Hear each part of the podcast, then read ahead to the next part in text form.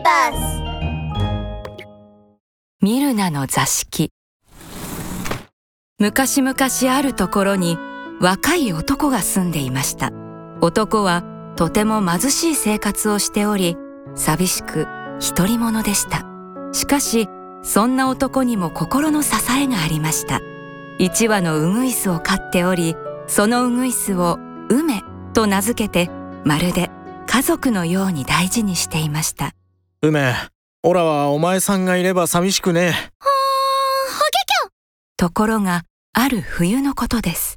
男は悲しみに打ちひしがれました。ああ参った。これじゃあもう生活できん。3年もの間農作物が取れずについに生活ができなくなってしまったのです。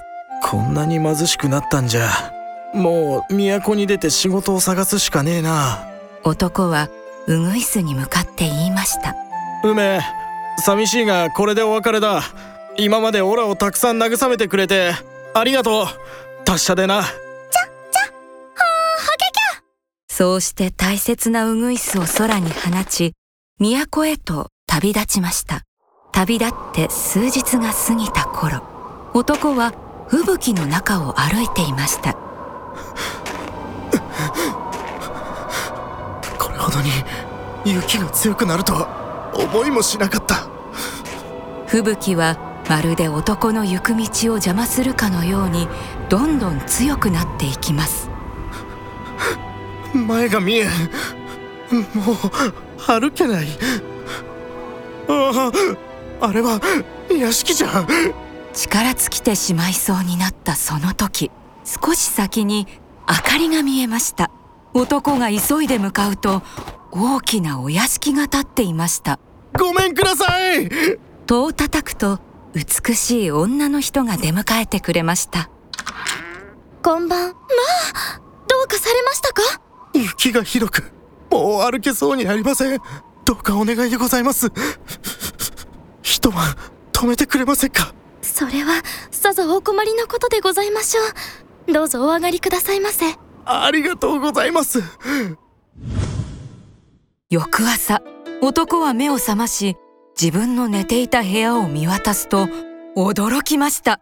案内されたその部屋はこの世のものとは思えないほどに立派な部屋でした。こりゃすごい！その部屋から見える庭には梅の花がいっぱいに咲いていました。朝食のご用意ができました。え？朝食までいいんですか？ごちそうをお持ちします。何から何まで？ありがとうございます。いえいえ。その代わりにお願いがあります。私はこれから出かけなくてはいけないのでこの家の留守番をしてくださいませんか？男は特に急ぐ旅でもないので留守番を引き受けました。それからもう一つお願いです。どの部屋を使っても構いませんが10番目の部屋だけは決して開けないでください。わかりました。しかしそれはなぜ？理由は言えません。とにかく決して開けないでください。女はそれだけ言うと出かけていきました。そうして夕食頃に戻ってきて結局男はその夜も泊めてもらうことにしました。こうして同じことが毎日繰り返されあっという間に1ヶ月ほどが過ぎてしまいました。そんなある日いつものように女が出かけていった後男は10番目の部屋の前にいました。その部屋をどうしても開けてみたくなったのです。気になって仕方ない。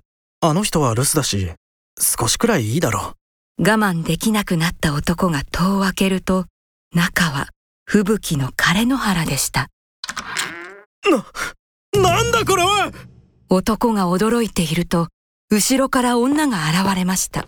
開けてしまったのですね。ああ私は長い間あなたに可愛がってもらったあのウグイス。梅です。あなたが梅だって？そんなまさか。それは本当か？ええ。あなたが都に向かう苦労を少しでも癒そうと思い春の女神様に天のお座敷をお借りしていたのです。そうだったのか。それはすまないことをした。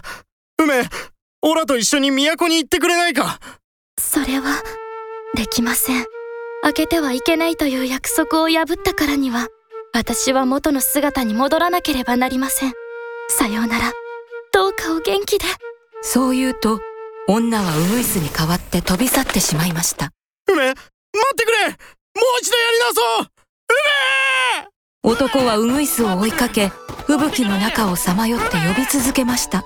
しかし二度とウグイスの姿を見ることはできなかったそうですただ春になるとどこか物悲しい「おーおけきょ」といううぐいすの鳴き声が辺りに響き渡るのでした。